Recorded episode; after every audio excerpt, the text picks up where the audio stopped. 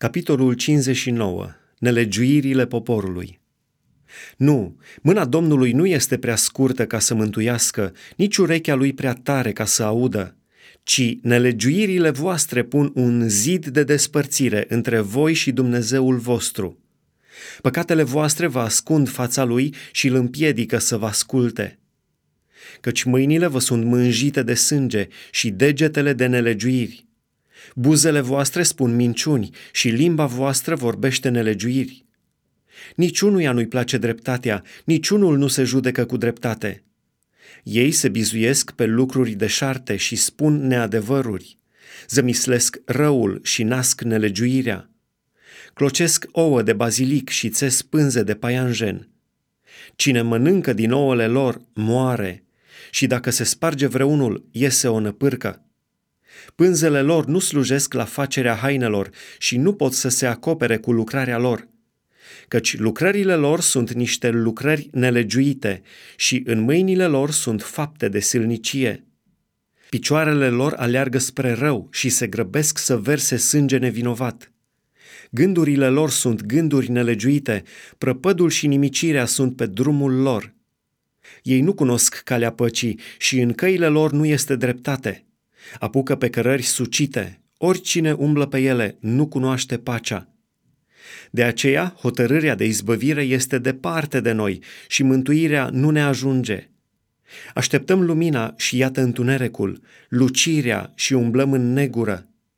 Bâșbâim ca niște orbi de-a lungul unui zid, bâșbâim ca cei ce n-au ochi, ne potignim ziua în ameaza mare, ca noaptea. În mijlocul celor sănătoși suntem ca niște morți. Mormăim cu toții ca niște urși, ne văităm ca niște porumbei, așteptăm izbăvirea și nu este, așteptăm mântuirea și ea este departe de noi.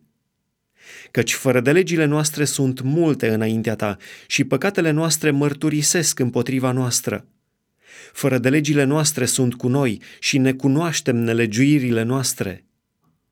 Am fost vinovați și necredincioși față de Domnul. Am părăsit pe Dumnezeul nostru. Am vorbit cu apăsare și răzvrătire, am cugetat și vorbit cuvinte mincinoase. Și astfel izbăvirea s-a întors îndărăt și mântuirea a stat deoparte. Căci adevărul s-a poticnit în piața de obște și neprihănirea nu poate să se apropie. Adevărul s-a făcut nevăzut și cel ce se depărtează de rău este jefuit. Domnul vede, cu privirea mânioasă, că nu mai este nicio neprihănire. El vede că nu este niciun om și se miră că nimeni nu mijlocește. Atunci brațul lui îi vine în ajutor și neprihănirea lui îl sprijinește. Se îmbracă cu neprihănire ca și cu o platoșă, își pune pe cap coiful mântuirii, ia răzbunarea ca o haină și se acopere cu gelozia ca și cu o manta.